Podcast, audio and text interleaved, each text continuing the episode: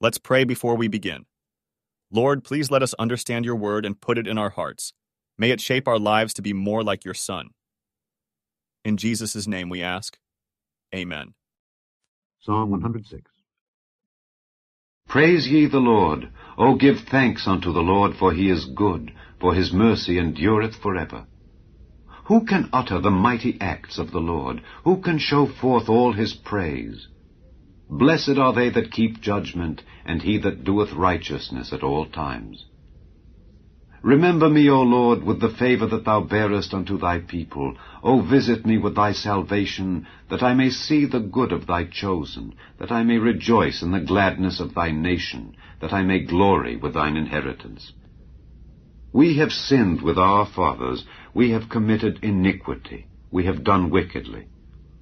Our fathers understood not thy wonders in Egypt. They remembered not the multitude of thy mercies, but provoked him at the sea, even at the Red Sea. Nevertheless he saved them for his name's sake, that he might make his mighty power to be known. He rebuked the Red Sea also, and it was dried up. So he led them through the depths, as through the wilderness. And he saved them from the hand of him that hated them, and redeemed them from the hand of the enemy and the waters covered their enemies. There was not one of them left. Then believed they his words, they sang his praise. They soon forgat his works. They waited not for his counsel, but lusted exceedingly in the wilderness, and tempted God in the desert. And he gave them their request, but sent leanness into their soul. They envied Moses also in the camp, and Aaron the saint of the Lord. The earth opened and swallowed up Dathan, and covered the company of Abiram. And a fire was kindled in their company, the flame burned up the wicked. They made a calf in Horeb, and worshipped the molten image. Thus they changed their glory into the similitude of an ox that eateth grass, they forget God their Saviour, which had done great things in Egypt, wondrous works in the land of Ham, and terrible things by the Red Sea. Therefore he said that he would destroy them. Had not Moses his chosen stood before him in the breach to turn away his wrath, lest he should destroy them. Yea, they despised the pleasant land. They believed not his word, but murmured in their tents, and hearkened not unto the voice of the Lord. Therefore he lifted up his hand against them to overthrow them in the wilderness, to overthrow their seed also among the nations, and to scatter them in the lands. They joined themselves also unto Baal Peor, and ate the sacrifices of the dead.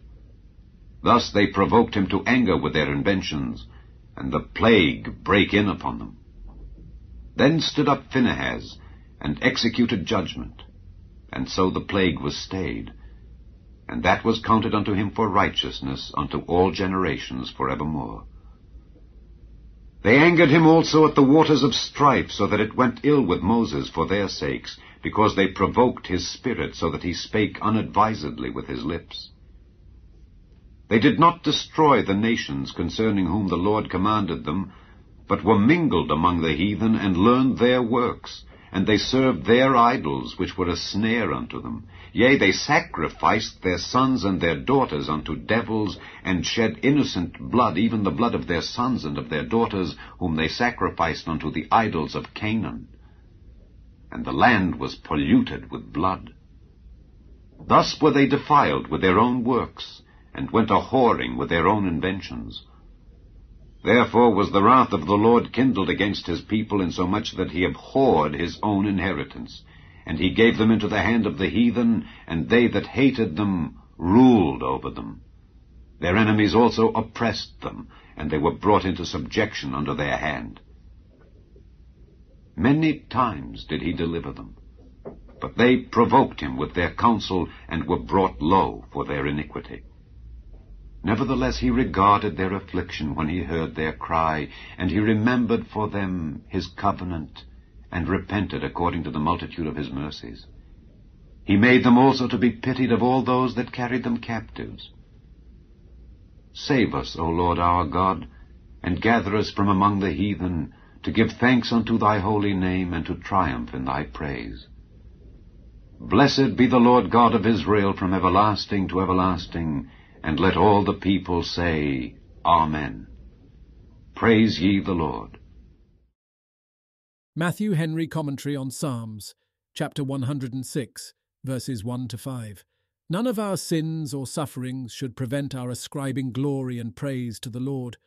The more unworthy we are, the more is his kindness to be admired, and those who depend on the Redeemer's righteousness will endeavour to copy his example, and by word and deed to show forth his praise.